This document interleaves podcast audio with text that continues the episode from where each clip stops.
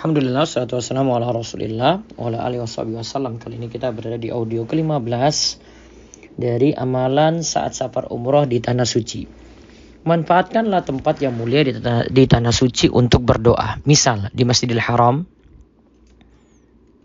Di Hijr Ismail Di Multazam di Ka'bah Di Bukit Sofa dan Marwah saat sa'i. Ya, Bukit Sofa dan Marwah saat sa'i dan Raudhah di Masjid Nabawi. Ingat doa itu besar pengaruhnya untuk setiap urusan kita dari Abu Hurairah radhiyallahu anhu Nabi sallallahu alaihi wasallam bersabda laisa syai'un akram 'ala Allah taala minat doa. Tidak ada sesuatu yang lebih besar pengaruhnya di sisi Allah taala selain doa. Hadis riwayat Tirmizi, Ibnu Majah dan Ahmad. Syalbani mengatakan hadis ini hasan. Yang penting doa dengan penuh rasa optimis. Ingat, dengan penuh rasa optimis. Dari Abu Hurairah radhiyallahu anhu, Nabi sallallahu alaihi wasallam bersabda, "Ud'u Allah wa antum mukinuna bil ijabah. Wa alamu anna Allah la yastajibu du'aan min qalbin ghafirin lahin."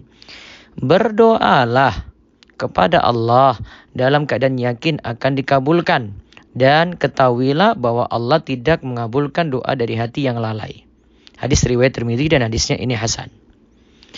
Yakinlah bahwa doa akan memudahkan urusan kita. Dari Salman Al-Farisi radhiyallahu anhu ia berkata bahwa Rasulullah sallallahu alaihi wasallam bersabda, "La yaruddul qada'a illa du'a wa la yazidu fil umuri illa bir."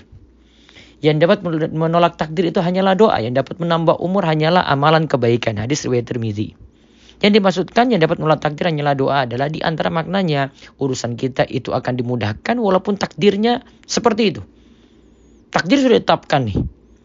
Kalau kita berdoa urusan yang sulit atau mungkin kita dapati penyakit atau kita dapati musibah, kita akan mudah untuk menghadapinya. Optimis terus dan yakin Allah akan mengabulkan doa-doa kita. Allah ibarik fiqh.